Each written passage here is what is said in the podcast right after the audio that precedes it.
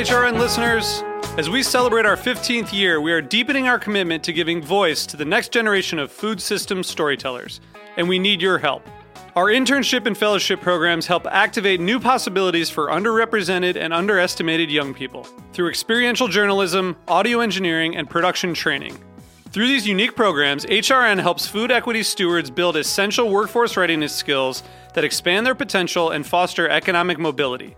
Please consider supporting these critical programs. And with a minimum donation, you can be entered to win a dinner for two at an amazing restaurant in one of eight cities and tickets to a concert at a great venue in one of those cities. We have incredible partners across the country who have donated, as they also share our passion for helping to educate the next generation of food systems storytellers. Check out heritageradionetwork.org slash 15 to donate and enter to win today. That's heritageradionetwork.org slash 15 to donate and enter to win today. And make sure you donate before March 31st. Thank you. You're listening to Heritage Radio Network. HRN is food radio supported by you. Learn more at heritageradionetwork.org. This episode is brought to you by Visit Ithaca. Explore Ithaca's waterfalls, orchards, and craft beverage scene. Plan your getaway at visitithaca.com. This episode is brought to you by 818 Tequila. Handcrafted, expert approved, with over 20 international blind tasting awards. 818 Tequila, imported by 818 Spirits, Manhasset, New York, 40% alcohol by volume. Drink responsibly. For industry news, 11 Miami restaurants earned Michelin stars and one spot earned two. So, this is the first time Michelin is in Florida. Do you have a take on this? I think it's incredible for any restaurant to get accolades and recognition. Where I felt that I was kind of like shy of joy is why now and what is what is the intention behind such a prestigious award and an organization and how can they impact and help shift some of the conversations that are fundamentally still happening like we still have tipping in restaurants. We still don't have healthcare. We still don't have these fundamental things that other industries have. What is the intention? That was chef, restaurateur, and food industry advocate Suzanne Barr in conversation with host Shari Bayer on the weekly industry news discussion on HRN's All in the Industry. This week on Meat and Three, we're looking at how history and policy connect current events to what's on our plates. For the past two years, the news headlines have been stark and, at times, downright terrifying. The issues, disease, war, supply shortages, do not exist in a vacuum. These global concerns have trickle down effects on industries across the board, including food. For instance, during COVID, the New York State Liquor Authority permitted to go cocktails, a radical shift for the state. For food delivery companies like Grubhub, 2020 set new revenue records. Russian items are being pulled from restaurant and bar menus, and parents across the US have been desperately searching for formula to feed their babies. What can seem like an isolated issue is often anything but. I'm Katie Mosman Wadler, and this is Meat and Three on HRN. Meat and Three. Meat and Three. Meat and Three. One meat, three sides. Food, news, and storytelling. A square meal for your ears. Meat and Three.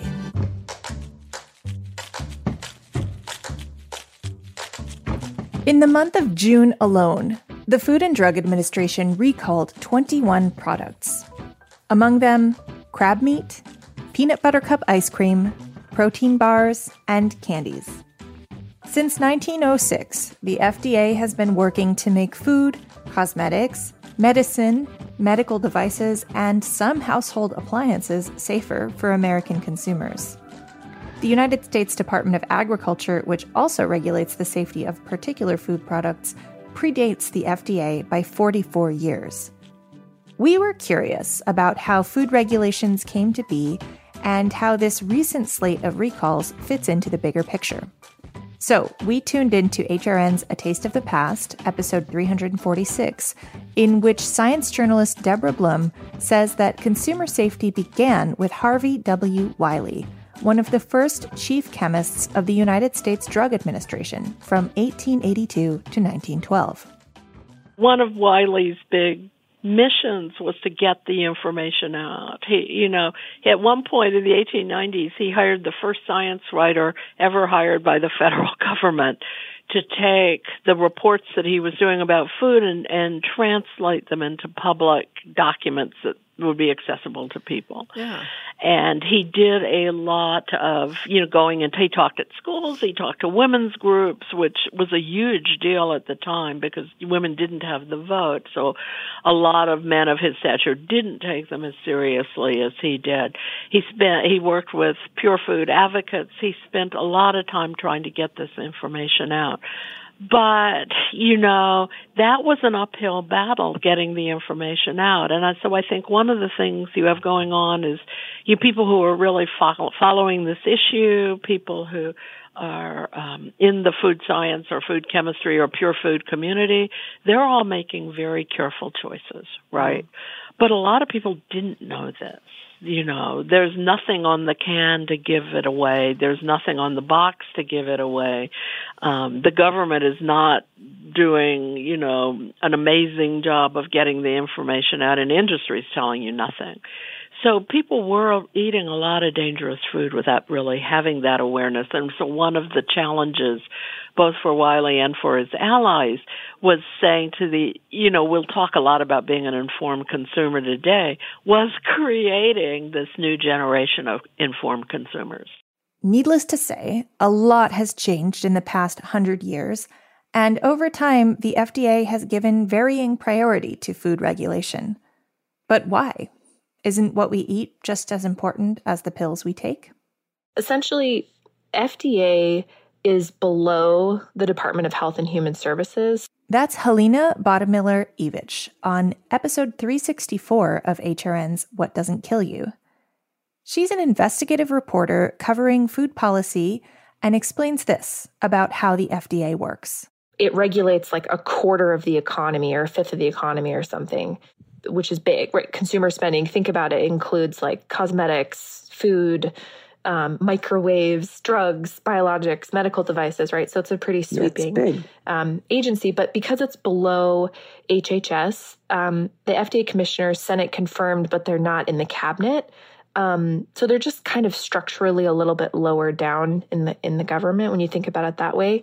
Then there's the the fact that the FDA commissioner almost always comes from more of the drug or medical product side. So, like, we have never, that I know of, seen a commissioner that was like really from the food side. I think we had one veterinarian that, you know, had mm-hmm. maybe some more animal drug background, but, you know, it, it's, it's almost always heavily on the you know the medical products and drug side so then i think you get a natural sort of leadership um, tendency to, to focus more on these other issues. There have been some exceptions where, where commissioners will come in and they have a lot of interest in food, like David Kessler during the Clinton administration was right. really interested in nutrition, did the nutrition facts label for the first time. Recently, actually, um, the Trump administration, uh, or um, Scott Gottlieb, who was commissioner during the Trump administration, he was tremendously interested in food issues. I mean, mm. you would see him pushing the ball. He was trying to push the ball forward even on like sodium reduction, which was hard to get done even during the Obama years. And right. so there's a few exceptions, but for the most part, the commissioner is just not that interested in food issues. Lax regulation of food products can and does have dire consequences on consumers, like illness, hospitalization, and even death. Over the past five years, there's been an increase in FDA recalls, which is likely a result of greater diligence, but there's more work to be done. In our next story, we shift focus from the safety of our food to the safety of food workers. The COVID 19 pandemic changed the food service industry from one day to the next. While many workers were declared essential overnight, working conditions didn't adapt as quickly or at all. At the start of June, workers in Folsom, California went on strike, advocating for the passage of the Fast Food Accountability and Standards, or FAST, Recovery Act. The bill would make the state the first to create a fast food sector, or FFS, council, tasked with establishing standards on wages, hours, and working conditions. The FFS Council stands to alter the dynamics between fast food workers, franchisors, franchisees, and the government, including OSHA, the U.S.'s Occupational Safety and Health Administration.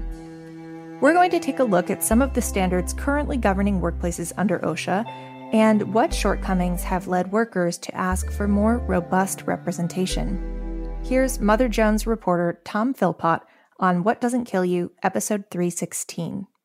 You know, in the 90s, OSHA said, okay, let's but you know let's get as much good research as we can and come up with a plan that we'll call the ergonomic standard that will be for all workplaces. Um, and you know they, they knew that there were some workplaces that it was going to you know make more of a dent than others. And it was actually pretty simple. It was um, you know the, the if you are you know if you run a, um, a, plant a factory a facility that causes where, where, there's lots of complaints from workers about it. So you, you know, first of all, you listen to your workers, you find out you know, what their problems are, um, and then you figure out, you put resources into figuring out, you know, what are the the activities on the job that that cause this, and what kind of modifications could you make to um, to reduce it. OSHA was originally created to establish and enforce workplace safety standards but unfortunately, that mission can be easily undermined. For instance, under the Trump administration, Secretary of Labor Eugene Scalia made great efforts to increase productivity in the meat industry. The thrust of the administration has been uh, to keep production going, you know, COVID be damned. And so it's been clear from the top that protecting workers in the meatpacking industry is not the priority. The priority, in fact, is to protect executives and shareholders in these companies from you know lost sales due to less production and lawsuits based on workers uh, quite properly saying that they were not protected. From March 1st, 2020 to February 1st, 2021, at the top meatpacking companies, including Tyson, Smithfield Foods, JBS, Cargill, and National Beef, company data showed that 59,000 employees suffered from COVID 19 and 269 workers died. It didn't have to be this bad. What OSHA said was, you know, six feet of distance if possible.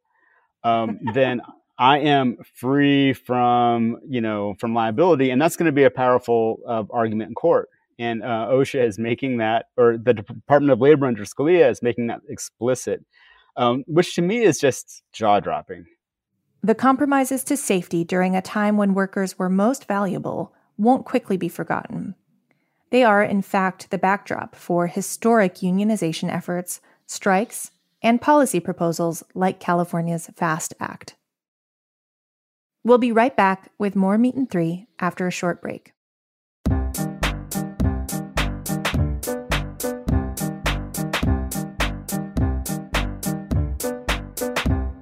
This episode is brought to you by Visit Ithaca, helping you to plan your next getaway.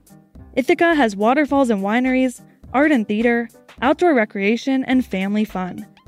The area is famous for its glacier carved gorges, co op run businesses, and cultural influences from Cornell University and Ithaca College. The area is well known for its local cideries, which are leading the way in America's cider revival you can hear from the region's cider makers directly on HRN's series Hardcore. There is something really special about Ithaca's climate for cultivating delicious apples steeped in history and terroir. The second season of Hardcore is out now. You can learn all about apples and fermentation and dive into how cider makers and their communities are working to create an equitable industry and one that is resilient to climate change. Listen to Hardcore on your favorite podcast app. This episode is brought to you by 818 Tequila.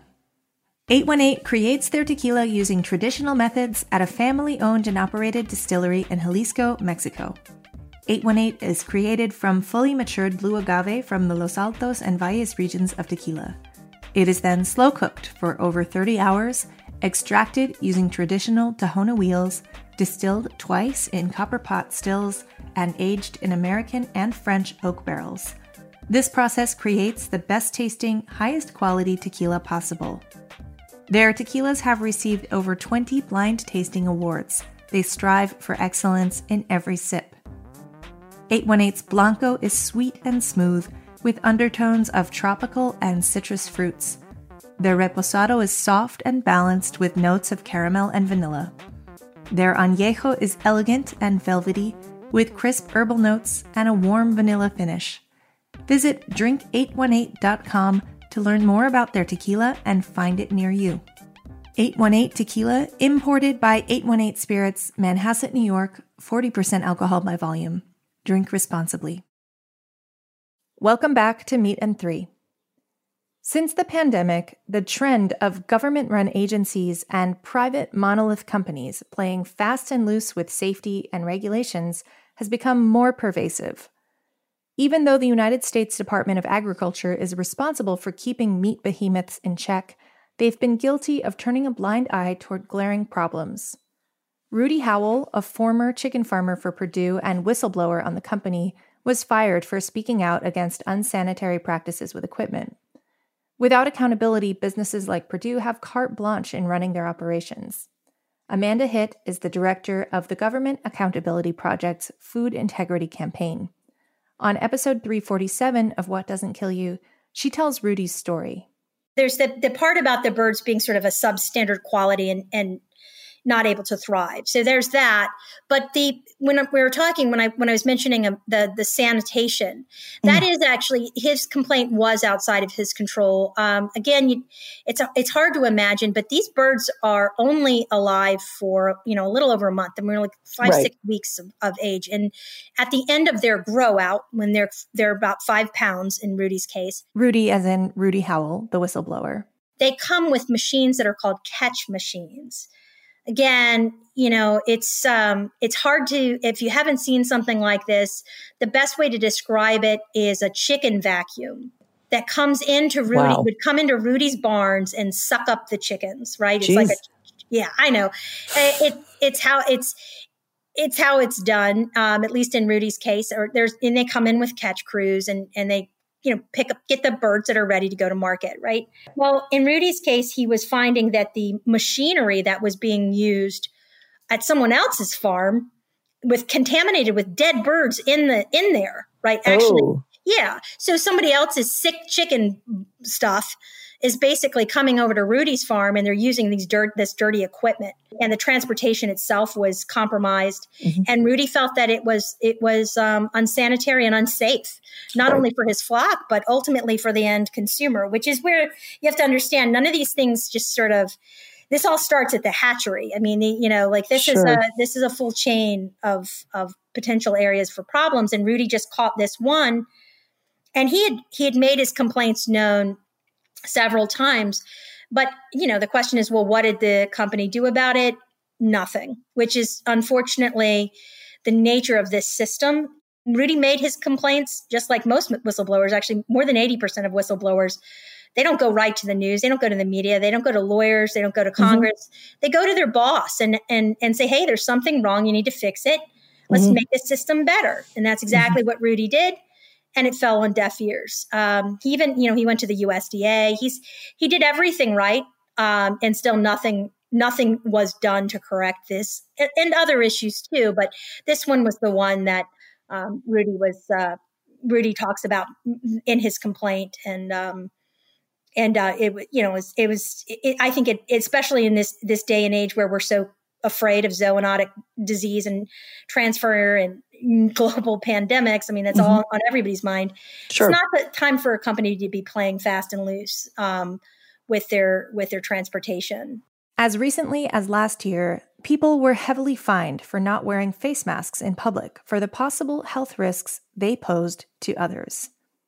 What would it look like if we held big food producers equally accountable? And of course, the safety and security of the food supply chain isn't just an issue in the United States. Our next story is about the checks and balances, or lack thereof, within the global food supply.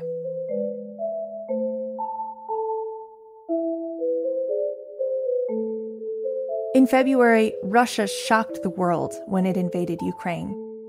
The United States and other countries immediately responded with sanctions against Russia. And around the globe, everyday citizens hung blue and yellow flags in solidarity with the Ukrainian people. But in today's deeply interconnected world, the impacts of the war extend far beyond Ukraine's disregarded borders. The conflict is already having a global impact on food supplies. Katie Keiffer is back with journalist Tom Philpott in episode 363 of What Doesn't Kill You. Let's jump right into it, Tom. So you wrote a piece in Mother Jones on April 6th, uh, and I might say that you scooped the New York Times, which had a similar, very long piece for a newspaper uh, about how uh, the conflict in the Ukraine will uh, affect uh, global hunger and food reserves. Um, so, what your article does is deconstruct how the war in Ukraine is going to affect hunger globally. And I want you to explain why this particular war, as opposed to, say, all the other bloody conflicts uh, that are ongoing Syria, uh, Sudan, you know, uh, Somalia, you know, you name it. Where is it not warfare around the globe right now? But why is this one? uh, having such a particularly uh, strong impact on food production? That's a great question. Um, I mean, if you were going to choose a place in the world to have a war to do maximum disruption of a global food system, this might be it. Um, oh, and Jesus. the reason is is that uh, so you know first of all ukraine has got this incredibly rich topsoil it's got this this you know piece of land in the middle of the country that they call the Black Earth region because it's got uh, a store of topsoil that has few rivals in the world, like the U.S. Corn Belt, um, right. Argentine pampas, um, and and so you know it's an incredibly important wheat growing region. Um, just east of there is the Russian wheatlands, uh, which uh, Vladimir Putin has really built up over the past 20 years, invested a lot of money in um, and has made Russia the biggest wheat exporter in the world. And a lot of that wheat leaves the country and enters the world market through the Black Sea, that is to say, through Ukraine. So it's this right. incredibly important trade route. And it has been for centuries and centuries. Tom explained that the war in Ukraine not only destroys and disrupts current crops of grain, it also prevents the export of existing grain reserves. All of that causes grain prices to skyrocket. Back in April, Tom predicted that could have serious consequences for hunger around the world, and he's already being proven right. As of 2020, together, Russia and Ukraine exported more than a quarter of all the wheat traded around the world. And many of the countries that rely on that wheat, particularly in Africa and the Middle East, were already dealing with widespread food insecurity before the Ukraine invasion. In June, the United Nations released its second report on the global impacts of the war in Ukraine. It highlighted the dire effects of the conflict on global food access and urged the international community to act now to prevent a food crisis in 2023. It warned that failure to do so could lead to even more violent conflicts breaking out across the world. The crisis has already led to calls from some in the United States, including the president, to ramp up our already massively industrialized wheat production at home, but Tom says that's exactly the wrong answer. The right answer is to shift to biodiversity, to crop rotations, to working in legumes into rotations that fix nitrogen, right. to lower your need for fertilizer. Um, everything we just discussed about investing in, in agriculture, in sort of, you know, staple agriculture in the global south. Um, you know, big investments in that. Um, these are the way that ways that we really um, end the crisis, not by just you know doing more of the same at an intensified pace. Tom and Katie discussed how industrial agriculture in the U.S. is already degrading waterways that many Americans rely on for drinking water and leaving communities more vulnerable to droughts worsened by climate change. Even if we wanted to keep up this agriculture style of the United States, we can't because the ecologies that it, that it relies on are unraveling before our eyes. And I just hope this crisis gives us the opportunity as a society to think in a new direction. Tom and Katie agreed. This is just the beginning of the crisis.